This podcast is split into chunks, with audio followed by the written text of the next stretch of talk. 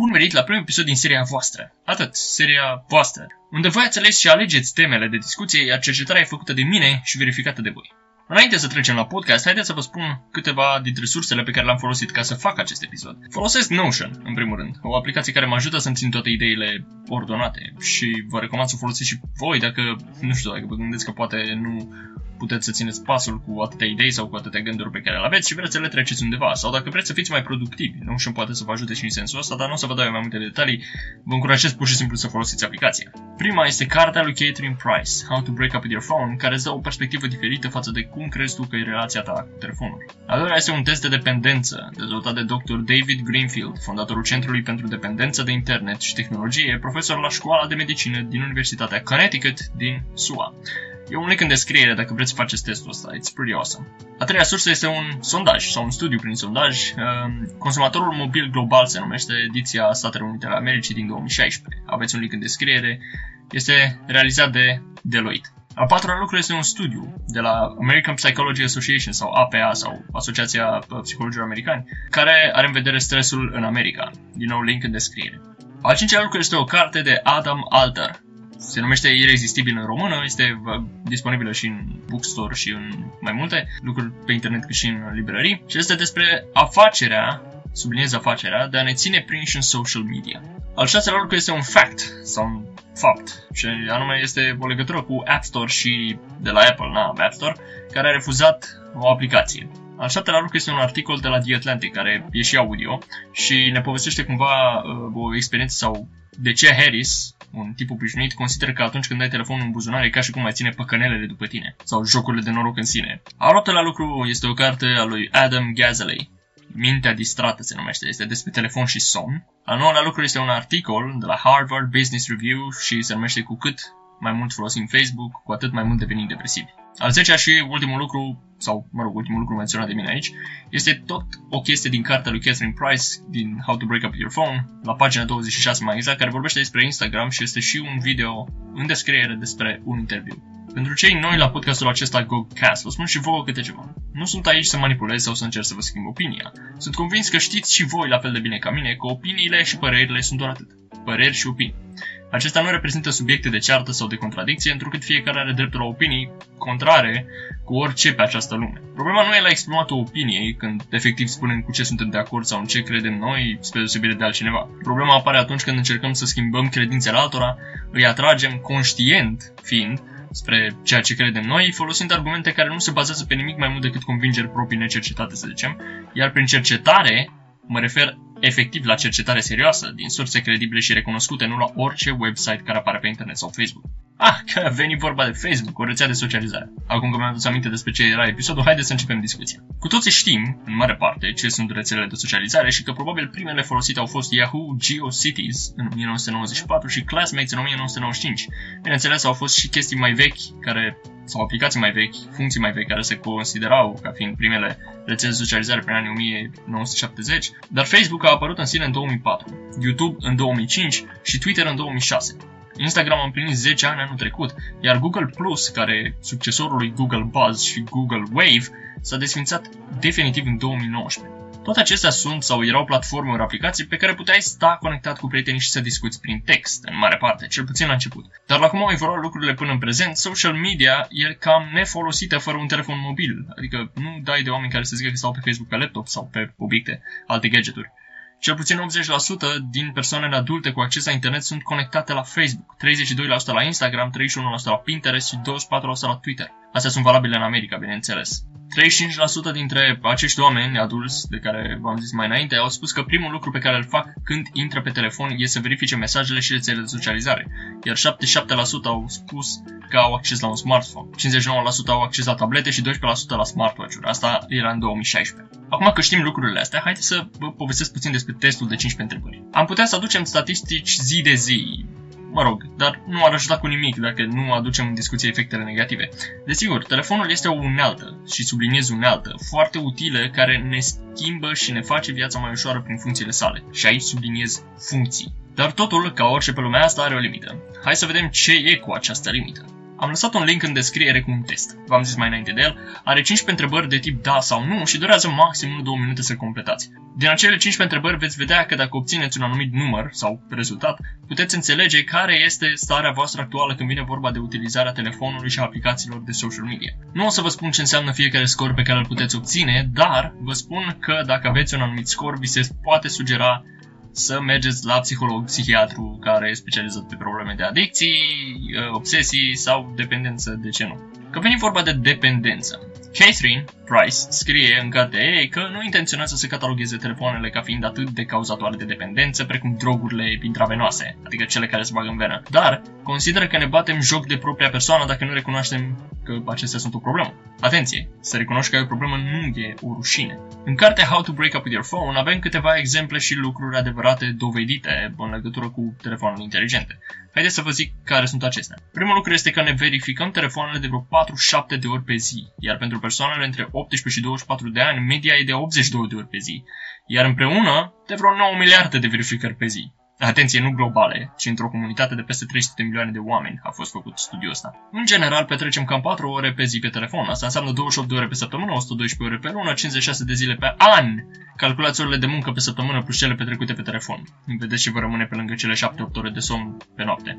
Asta ca o comparație în cazul în care lucrezi, ești la facultate și mai stai și pe telefon vreo 4 ore pe zi, gândește că probabil nu mai ai timp nici măcar să mănânci. Și după aia tot noi ne plângem că nu avem timp. But anyway, în America, aproximativ 80% din oameni își verifică telefoanele în prima jumătate de oră după trezire. Și tot atâția își țin telefoanele lângă ei aproape mereu când se trezesc. Deci, 50%, adică jumate dintre noi, ne verificăm telefoanele în mijlocul nopții, iar la persoanele între 25 și 34 de ani e cam 75% dintre persoane care își verifică telefonul în mijlocul nopții. What is this? Folosim telefonul atât de mult încât ne accidentăm singuri.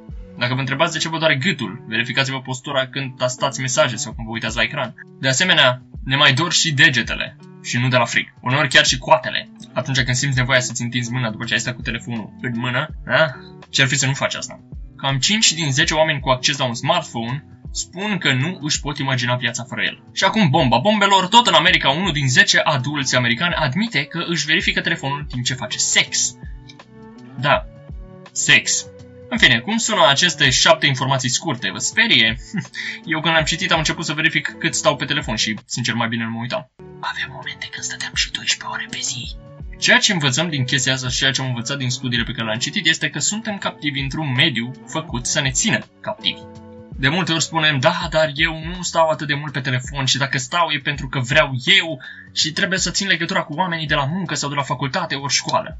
Corect, dar tot e o acțiune realizată de voi. Nu cred că ați crede voi, un psiholog sau un medic, dacă v-ar spune că vă va afecta creierul dacă stați mai multe două ore pe zi pe telefon, nu? Asta tocmai pentru că suntem extrem de mulți care facem asta și nu vedem consecințele printre cei cunoscuți nouă. Spre exemplu, studiile arată că persoanele care au folosit telefoanele inteligente de când au apărut iPhone adică de prin 2007, și până acum, în 2021, adică timp de 13-14 ani, suferă de pierderi inexplicabile de memorie, atenția nu mai e axată pe ceea ce e important, ba chiar devin introvertiți și le e greu să comunice în față cu persoanele din alt mediu față de cel din care sunt ei obișnuiți. Cu alte cuvinte, aceștia devin mai reticenți când vine vorba de interacțiuni noi cu alți oameni.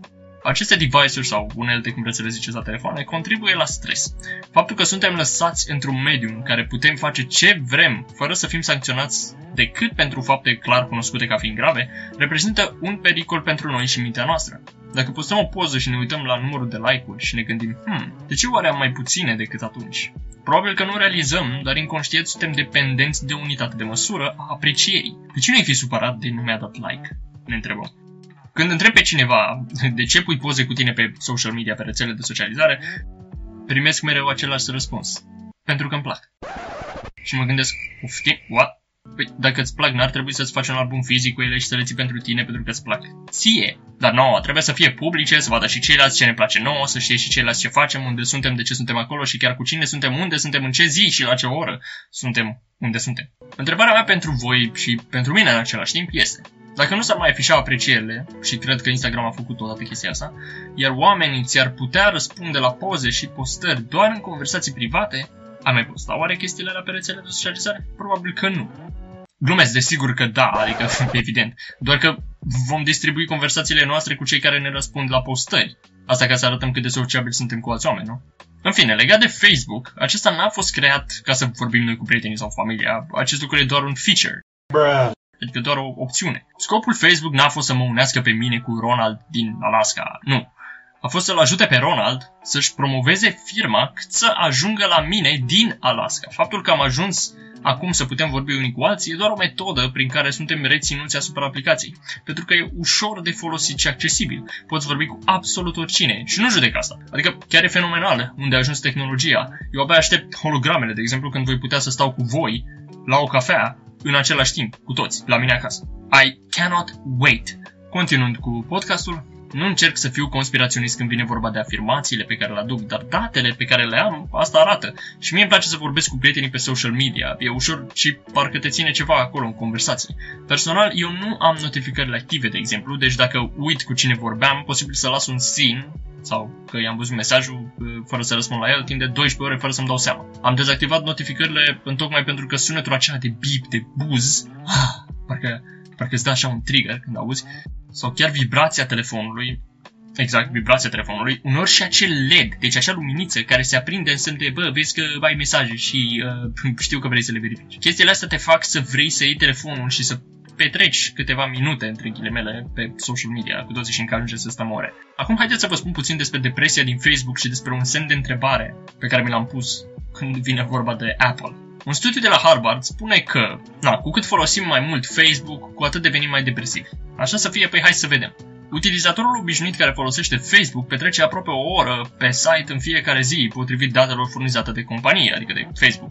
Iar un sondaj efectuat de Deloitte a constatat că, pentru mulți utilizatori de smartphone-uri, verificarea aplicațiilor de socializare este primul lucru pe care îl fac dimineața, de multe ori chiar înainte de a se ridica din pat. V-am spus asta mai devreme. Desigur, interacțiunea socială este o parte sănătoasă și necesară a existenței umane. Mii de studii au ajuns la concluzia că majoritatea ființelor umane prosperă atunci când au relații puternice, active și pozitive cu alte ființe umane. Totuși, cercetările anterioare au arătat că utilizarea rețelelor de socializare poate duce la sau poate contribui la afectarea relațiilor față în față, la reducerea investițiilor în activități utile și semnificative pentru noi, poate crește comportamentul sedentar, adică stațional, gen nu facem nimic, încurajează statul mai mult timp pe ecran, încurajează dependența de internet și erodează stimei de sine printr-o comparație socială nefavorabilă, adică ne face să ne simțim mai prost când ne comparăm cu alții. Autocompararea poate avea o influență puternică asupra comportamentului uman și, deoarece oamenii tind să afișeze cele mai pozitive aspecte ale vieții lor pe rețelele de socializare,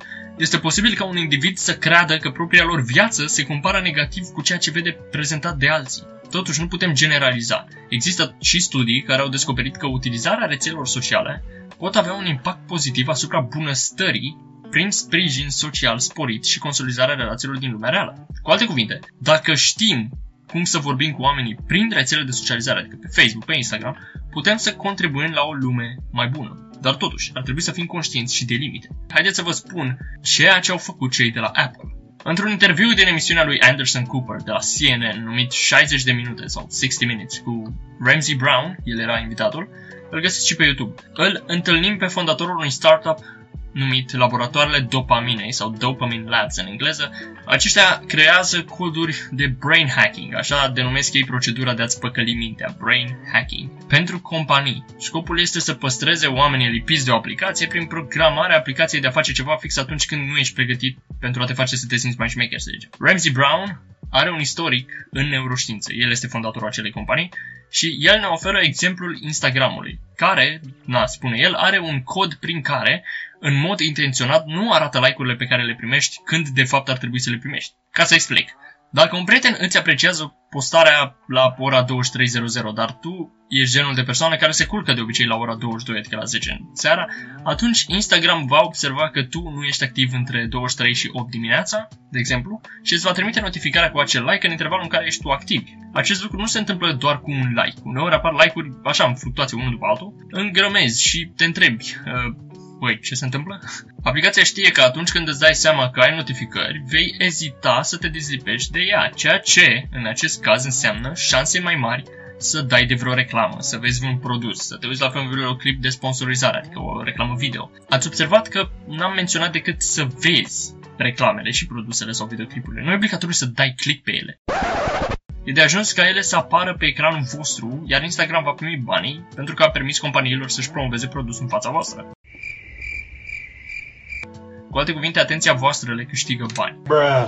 E un algoritm acolo, explică Brown, care prezice cam așa. Hei, pentru utilizatorul GOG, sau utilizatorul acesta, care e subiectul experimental 79B3 din experimentul 231, credem că putem să obținem mai multă atenție de la el, că știm comportamentul, și credem că dacă îi dăm acest număr de like-uri în loc de acel număr de like-uri la acea oră, cu siguranță va verifica aplicația. Iar Anderson Cooper, gazda emisiunii de care v-am zis, întreabă, deci suntem porcușori de Guinea? Adică se fac experimente pe noi? Și Brown răspunde, da, suntem porcușori de Guinea. Suntem într-o cutie, iar uneori primim like-uri, altor nu. Iar ei fac asta să te țină acolo. Dacă n-ai primit like-uri deloc, ai că o altă platformă unde vei putea găsi asta. Acum despre partea cu Apple, pentru că a fost uh, important să menționez ceea ce am zis mai înainte cu Brown. Tot Brown a creat o aplicație numită Space, care avea ca scop încurajarea oamenilor de a petrece mai puțin timp pe telefoanele lor, creând o întârziere sau o amânare de 12 secunde înainte ca aplicațiile de social media să se deschidă. Brown numea acele secunde momentul zen. Ideea era să le dai oamenilor posibilitatea să dea înapoi. Să nu intre pe Facebook, Instagram sau Twitter unde dăm de comentarii toxice, comunități mincinoase și postări puse doar de dragul de a arăta cine suntem noi sau ce părere avem noi. E bine, totuși App Store, magazinul de aplicații de la iPhone, pentru cine nu știe, a refuzat să vândă această aplicație numită Space al lui Brown. Da, Brown zice că au refuzat să o includă în App Store pentru că, ne-au spus ei, orice aplicație care încurajează oamenii să folosească alte aplicații sau iPhone-urile lor mai puțin decât vrem noi, e inacceptabil pentru a fi pus spre distribuție în App Store. Cu alte cuvinte, ei nu au vrut să le dăm oamenilor posibilitatea să stea mai puțin pe telefoanele și pe aplicațiile acelea.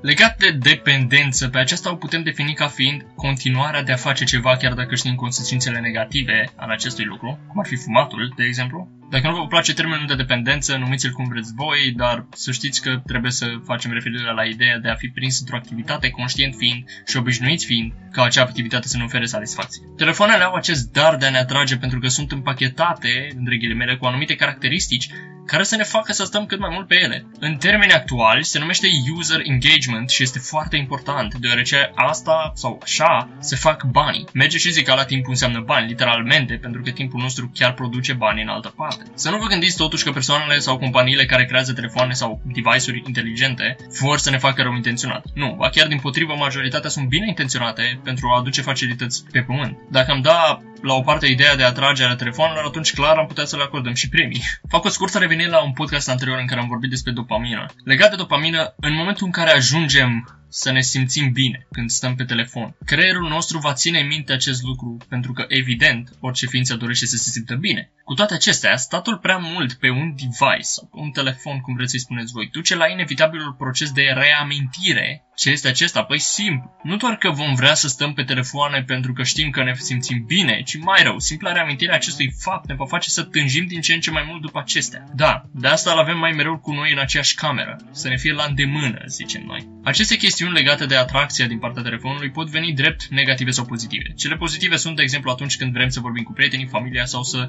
vedem știrile, să auzim știrile mai, cele mai recente. Adică anticipăm că ne va aștepta ceva fain când vom deschide ecranul. Cele negative vor veni atunci în momentul în care intrăm pe telefon când ne simțim anxioși și plictisiți. Sau, na, una din ele nu trebuie să fie în același timp. Suntem ca șoricei de laborator. Am mai zis înainte. Apăsăm pe o manetă pentru a primi mâncare. Plictisiți sau anxios, verifică mail-ul. Nimic acolo, verifică social media. Nemulțumit, verifică altă aplicație de social media. Și apoi încă una. Dai like la câteva postări, follow la alt câțiva oameni, verifici, și evident doar nu ești fraier, verifici dacă ți-a dat follow înapoi persoana respectivă, poate chiar să revii la verificatul primei aplicație de social media doar în caz că a apărut ceva nou în fine, vedeți unde merg cu asta. E foarte ușor să petrecem ore întregi în fața telefonului fără să realizăm. Înainte să trecem la concluzii, vreau să vă menționez un studiu care e făcut pe 15.000 de americani sau britanici, nu mai țin minte exact, în legătură cu comparația dintre dependența de smartphone și dependențele de băutură și droguri sau jocuri de noroc. Concluzia lor e că efectele produse de aceste dependențe sunt similare. Accidente de mașină sunt și dacă bei și dacă stai pe telefon la volan. Devii recalcitrant dacă cineva nu-ți răspunde la un mesaj, la fel cum te enervezi dacă pierzi la un joc de noroc și te cuci la ore târzii, la fel cu lipsa de somn provocată de narcotice și băutură și așa mai departe. Concluzia așadar. Telefoanele, internetul, aplicațiile de social media, acestea sunt niște unelte de care trebuie să ne folosim cu cap și să ne gândim că sunt și au fost făcute pentru a ne ajuta pe noi și doar pe noi atât. Cât timp ceva ne face rău sau ne mănâncă din timp, chiar dacă senzația e că ne simțim bine, pentru că Evident, te simți bine atunci când vorbești cu prietenii, evident, te simți bine atunci când primești un mesaj, o apreciere și așa mai departe.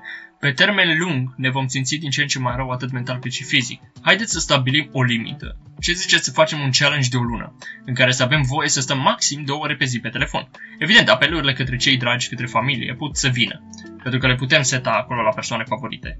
Doar că există, na, există și urgențe pe care le avem, nu? Ideea este să nu folosim aplicațiile, incluzând mesajele telefonului, decât atunci când e nevoie. Nu cred eu că dacă nu trimitem un nim sau dacă nu bărfim pe cineva timp de 24 de ore, începem să avem convulsii.